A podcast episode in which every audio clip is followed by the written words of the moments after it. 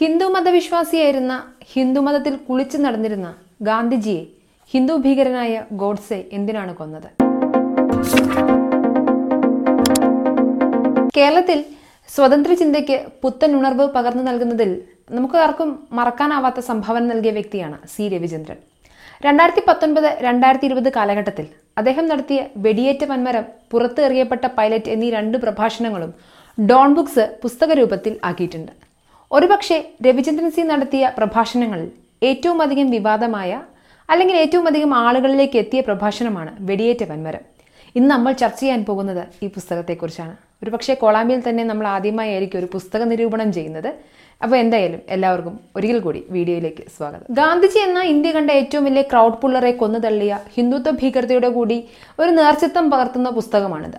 ഗാന്ധിജി എന്ന ഇന്ത്യയുടെ രാഷ്ട്രപിതാവിന്റെ രാഷ്ട്രീയ മതവീക്ഷണങ്ങളെ ക്രിട്ടിസൈസ് ചെയ്യുന്നതിനാൽ കൂടിയാവാം. ഒരുപക്ഷെ രവിചന്ദ്രൻ സി ഏറ്റവും അധികം വിമർശനം പോലും ഈ പ്രഭാഷണത്തിന്റെ പേരിൽ കേൾക്കേണ്ടി വന്നിട്ടുണ്ടാവുക. ഗാന്ധിജി എന്നാൽ എല്ലാം തികഞ്ഞ ഒരാളാണ് എന്നും ഗാന്ധിയൻ തത്വശാസ്ത്രങ്ങളും രാഷ്ട്രീയവും മാത്രം ശരിയാണ് അല്ലെങ്കിൽ അത് പൂർണമായി ശരിയായി എന്ന് വിചാരിക്കുന്ന ഒരു ഭൂരിപക്ഷ സമൂഹത്തിനും ഒരുപക്ഷെ ഈ പുസ്തകം അങ്ങനെ ദഹിക്കാനും സാധ്യതയില്ല. പൂർണമായും ഒരു മതാത്മക പരിവേഷമുള്ള ഒരാളായിരുന്നു ഗാന്ധിജി. ഗാന്ധിയുടെ മരണം ഇന്ത്യയിൽ ഉണ്ടാക്കിയ ആഴത്തിലുള്ള മുറിവ് പറഞ്ഞാണ് ഒന്നാമത്തെ പ്രഭാഷണം വെടിയേറ്റ വൻമരം ആരംഭിക്കുന്നത്. ഇന്ത്യ വിഭജനമാണ് ഗാന്ധിവധത്തിന്റെ ഒറ്റ കാരണം എന്നൊക്കെ ഒറ്റ വരിയിൽ ഉത്തരം പറയുന്നവരാണ് നമ്മളിൽ ഭൂരിപക്ഷം. അതിന്റെ സത്യസന്ധത അത് ശരിയാണോ എന്നുള്ളൊരു അന്വേഷണമാണ് ഈ പ്രഭാഷണം. എന്നാൽ സത്യം അതല്ല എന്നും ഗാന്ധിക്ക് നേരെ ഹിന്ദുത്വ ഭീകരരുടെ അഞ്ചോളം വരുന്ന കൊലപാതക ശ്രമങ്ങൾ നടന്നതായും പുസ്തകത്തിന്റെ ഒന്നാം ഭാഗത്തിൽ പറയുന്നു. ഇന്ത്യ എന്ന രാഷ്ട്രത്തെ രണ്ടായി തിരിക്കുക എന്നുള്ളതിന് കാരണം ഗാന്ധിജി ആണ് എന്ന ആരോപണത്തിന് മുകളിലാണ് അദ്ദേഹത്തെ കൊല്ലുന്ന എന്ന വാദമാണ് നമ്മൾ നിരന്തരമായി കേൾക്കുന്നതും നമ്മുടെ രാഷ്ട്രീയ നേതാക്കളൊക്കെ പാടി നടക്കുന്നതും.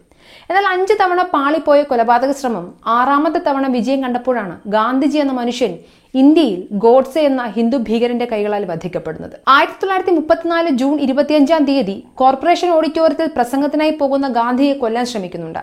ഇതായിരുന്നു ഒന്നാമത്തെ കൊലപാതക ശ്രമം. അതായത് ആയിരത്തി തൊള്ളായിരത്തി മുപ്പത്തിനാലിൽ ഇന്ത്യ വിഭജിക്കുമെന്ന് ആർക്കും അറിയില്ലായിരുന്നു. അപ്പോൾ ആയിരത്തി തൊള്ളായിരത്തി മുപ്പത്തിനാലിൽ നടന്ന ഗാന്ധിക്കെത്തിയുള്ള വധശ്രമം ഇന്ത്യ വിഭജനം എന്ന ഒറ്റ കാരണം കൊണ്ടല്ല എന്ന് നമുക്ക് മനസ്സിലാക്കാൻ സാധിക്കും. ആയിരത്തി തൊള്ളായിരത്തി നാൽപ്പത്തിനാലിൽ വീണ്ടും വധശ്രമം ഉണ്ടായി ഏകദേശം പത്ത് വർഷങ്ങൾക്ക് ശേഷം. ആയിരത്തി തൊള്ളായിരത്തി നാൽപ്പത്തി ആറിൽ രണ്ടു തവണയും നാൽപ്പത്തെട്ട് ജനുവരിയിൽ അഞ്ചാമത്തെ ശ്രമവും നടക്കുന്നുണ്ട്. അപ്പോൾ പിന്നെ ഗാന്ധിയുടെ വധത്തിന് പിന്നിൽ ഇന്ത്യ വിഭജനം മാത്രമാണ് എന്ന ഒറ്റ കാരണം ശരിയല്ല. ഗാന്ധിജിയുടെ വധശ്രമത്തിന് പിന്നിലെല്ലാം ഗോഡ്സെ എപ്പോഴും ഉണ്ടായിരുന്നു.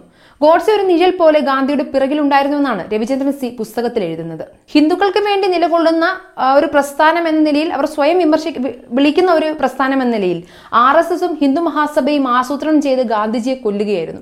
അല്ലാതെ ഇന്ത്യ വിഭജനം മാത്രമായിരുന്നില്ല എന്ന് തെളിവുകളുടെ അടിസ്ഥാനത്തിൽ ഈ പുസ്തകത്തിൽ രവിചന്ദ്രൻ സി പ്രസ്താവിക്കുന്നുണ്ട്. ചാണകം അല്ലെങ്കിൽ മാപ്പ് എഴുതി നൽകി ഷൂ നക്കി പോലുള്ള വാചകങ്ങളൊന്നും പുസ്തകത്തിലില്ല. മറിച്ച് വളരെ കൃത്യമായി ഗോഡ്സെ ആരായിരുന്നുവെന്നും ഗോഡ്സെയും ഹിന്ദു മഹാസഭയും ആർ എസ് എസും പൊളിറ്റിക്കൽ ഹിന്ദു ആയപ്പോൾ ഉണ്ടായ ഭീകരതയും ഹിന്ദുത്വം എത്രത്തോളം ഭീകരമാണ് എന്നും അത് ഒരു അന്യനെ ഉണ്ടാക്കുന്ന ഒരു പ്രത്യയശാസ്ത്രമാണെന്നും ഈ പുസ്തകം അടിവരയിടുന്നുണ്ട്. ഒരു ഭാഗത്ത് ഗാന്ധിമതത്തിൽ പങ്കില്ലെന്ന് ആവർത്തിക്കുകയും മറുഭാഗത്ത് ഗോഡ്സെയെ തൂക്കിലേറ്റിയ ദിനം രക്തസാക്ഷിത്വ ദിനമായി ആചരിക്കുകയും ചെയ്ത ആർ എസ് എസിന്റെ ഇരട്ട മുഖവും പുസ്തകം അനാവരണം ചെയ്യുന്നുണ്ട്. ഒരു യഥാർത്ഥ ഹിന്ദു സ്നേഹിക്ക് രണ്ട് ശത്രുക്കളാണുള്ളത്. മുസ്ലിങ്ങളും മതേതരവാദികളും എന്ന നാദുറാം ഗോഡ്സെയുടെ സഹോദരൻ ഗോപാൽ ഗോഡ്സെയുടെ വാചകങ്ങൾ അർത്ഥവത്താക്കുന്നതായിരുന്നു ഗാന്ധിജിയുടെ കൊലപാതകം. ഗാന്ധിയെ കൊല്ലാൻ കൂട്ടുനിന്ന അതിന് നേതൃത്വം നൽകിയ സവർക്കറുടെ ചിത്രം പാർലമെന്റിൽ അനാച്ഛാദനം ചെയ്തു. ഇനിയിപ്പോൾ ഗോഡ്സെയുടെ പടം വരും എന്നതടക്കം ഹിന്ദു പൊളിറ്റിക്കൽ ഐഡിയോളജിയെ സക്രിയമായി വളരെ കൃത്യമായി വിമർശനം ഈ പുസ്തകത്തിലുടനീളം രവിചന്ദ്രൻ സി നടത്തുന്നുണ്ട്. രവിചന്ദ്രൻ സി പുസ്തകത്തിൽ എഴുതുന്ന വളരെ കൃത്യമായ ഒരു വാചകമുണ്ട്. ഗാന്ധി എന്ന ഒരൊറ്റ മനുഷ്യൻ കൊടുത്ത ചോരയാണ് ഇത്രയും വർഷങ്ങൾ ഇവിടുത്തെ ഭൂരിപക്ഷ മതരാഷ്ട്രീയം തടഞ്ഞു നിർത്തപ്പെട്ടതിന് പിന്നിലുള്ളത്. അത്രമാത്രം ജനങ്ങളിൽ സ്വാധീനമുണ്ടായിരുന്ന വ്യക്തിയായിരുന്നു ഗാന്ധിജി എന്ന വാചകമാണ് ആത്യന്തികമായി ഒന്നാം പ്രഭാഷണത്തിന്റെ അന്തസത്ത. ഇന്ത്യ വിഭജനത്തിലേക്ക് നയിച്ച മതപരവും രാഷ്ട്രീയവുമായ കാരണങ്ങളാണ് രണ്ടാം ഭാഗമായി പുറത്തറിയപ്പെട്ട പൈലറ്റിലുള്ളത്. സർ സയ്യിദ് അഹമ്മദ് ഖാൻ മുഹമ്മദ് ഇഖ്ബാൽ റഹ്മത്ത് അലി ലാലാ ലജ്പത് റായ് ഗോൾവാൾക്കർ സവർക്കർ എന്നിവയുള്ള രാഷ്ട്രീയ നേതാക്കളൊക്കെ അന്ന് പരിപാലിച്ച് വളർത്തിയ ദ്വിരാഷ്ട്ര സിദ്ധാന്തം ആയിരത്തി തൊള്ളായിരത്തി മുപ്പതുകൾക്ക് ശേഷം മതേതരവാദി ആയിരുന്ന ജിന്ന പിന്നീട് ഏറ്റെടുക്കുന്നതും ഇന്ത്യയെ കീറിമുറിക്കുന്നതുമൊക്കെ ആ ഭാഗത്തിൽ വളരെ വ്യക്തമായി എഴുതുന്നുണ്ട്. എന്തുകൊണ്ട് ഇന്ത്യ വിഭജിക്കപ്പെട്ടു എന്ന ചോദ്യത്തിന് പുസ്തകം നൽകുന്ന ഉത്തരങ്ങൾ ഇന്ത്യയിൽ എല്ലായ്പ്പോഴും വിഭജനത്തിന് സഹായകമാകുന്ന രീതിയിൽ ഉണ്ടായിരുന്ന ഒരു കാരണം ഉണ്ടായിരുന്നുവെന്നാണ്. അത് മതം എന്നതാണ് രവിചന്ദ്രൻ സി നൽകുന്ന ഉത്തരം. ബ്രിട്ടീഷുകാർ ഇവിടെ വന്ന് ഭിന്നിപ്പിച്ച് ഭരിക്കുക എന്ന രീതി പുറത്തെടുക്കുന്നുണ്ട് എങ്കിലും അങ്ങനെ ഭിന്നിപ്പിക്കാൻ ഒരു അടിസ്ഥാന കാരണമുണ്ട്. ആ കാരണം മതമാണ് എന്നാണ് അദ്ദേഹം പറയുന്നത്. ഇന്ത്യ എന്ന രാഷ്ട്രത്തിന്റെയും അന്നത്തെയും ഇന്നത്തെയും പ്രധാനമായ ശത്രു മതമാണെന്നാണ് പുസ്തകം അടിവരയിടുന്നത്. പുസ്തകത്തിൽ തന്റെ വളരെ മനോഹരമായ ഭാഷാപ്രയോഗത്തിലൂടെ രവിചന്ദ്രൻ സി അത് വിശദീകരിക്കുന്നുണ്ട്. അതിങ്ങനെയാണ്. ബ്രിട്ടീഷുകാർക്ക് എന്തുകൊണ്ട് ദീർഘകാലം നമ്മളെ വിഭജിച്ച് ഭരിക്കാൻ കഴിഞ്ഞു? ഇവിടെയുള്ള സാധനങ്ങളിൽ നിന്ന് ആർക്കായാലും തന്നെ പുതിയതൊന്ന് ഉണ്ടാക്കിയെടുക്കാൻ സാധിക്കും. രണ്ടുപേർ തമ്മിൽ അടിസ്ഥാനപരമായി ഒരു ഭിന്നത ഉണ്ടെങ്കിൽ മാത്രമേ അവരെ തമ്മിലടുപ്പിക്കാൻ കഴിയൂ. അങ്ങനെ നിലവിലുണ്ടായിരുന്ന ഒരു സാധ്യതയാണ് പുറത്തുനിന്നുള്ളവർ ചൂഷണം ചെയ്തത്. അങ്ങനെ നോക്കുമ്പോൾ ഇന്ത്യൻ വിഭജനത്തിന് ഉത്തരവാദികൾ രാഷ്ട്രീയക്കാരാണെന്ന് പറയാതിരിക്കാനാവില്ല. കുറെ പേർ ഒരുമിച്ചിരുന്ന് ഒരു മുറിയിലിരുന്ന് തീരുമാനിച്ചതും ആവണമെന്നില്ല. വിഭജനം ഇവിടെ ഉണ്ടായിരുന്നു. ജനമനസ്സുകൾക്ക് ഇടയിലുണ്ടായിരുന്നു. അവരുടെ ചൂഷണം ചെയ്ത് വിഭജനം നടപ്പിലാക്കി എന്ന് വേണം കാണാൻ. മതജാതി അടിസ്ഥാനത്തിൽ വിഭജിച്ച് ഇവർക്കെതിരെ അവർ അവർക്കെതിരെ ഇവർ ഇവർ ഹിന്ദുക്കൾ ഇവർ മുസ്ലിങ്ങൾ അവർണർ സവർണർ തെക്കൻ വടക്കൻ ഇങ്ങനെയൊക്കെ ഓരോ വിഭാഗങ്ങളാക്കി തമ്മിൽ മനുഷ്യരെ നിർത്തിക്കൊണ്ട് അവരെ ഭരിക്കുക. കഴിഞ്ഞില്ലെങ്കിൽ അവരെ സ്വന്തം സാധ്യതകൾ ഉറപ്പുവരുത്തി ചൂഷണം ചെയ്യുക. ഇന്ത്യൻ രാഷ്ട്രീയത്തിൽ ഇന്നും വലിയ മാറ്റമൊന്നുമില്ലാതെ അല്ലെങ്കിൽ ഇന്നത്തെ മോസ്റ്റ് മോഡേൺ വൈഫൈ രാഷ്ട്രീയക്കാരും അന്നത്തെ രാഷ്ട്രീയക്കാരും ചെയ്തുകൊണ്ടിരിക്കുന്നത് ഈ മതരാഷ്ട്രീയം അല്ലെങ്കിൽ ഈ മതവാദം തന്നെയാണ്. ഒരർത്ഥത്തിൽ മതത്തിന് എണ്ണയിട്ട് കൊടുത്തുകൊണ്ടിരിക്കുകയാണ് ഇവിടുത്തെ രാഷ്ട്രീയക്കാർ എന്ന് പറയാം. ഇത്തരത്തിൽ ഇന്ത്യൻ സമൂഹത്തെ വേർതിരിച്ചു നിർത്തുന്ന മതപരമായ കാരണങ്ങളെ പുസ്തകം വളരെ കൃത്യമായി അനാവരണം ചെയ്യുന്നുണ്ട്.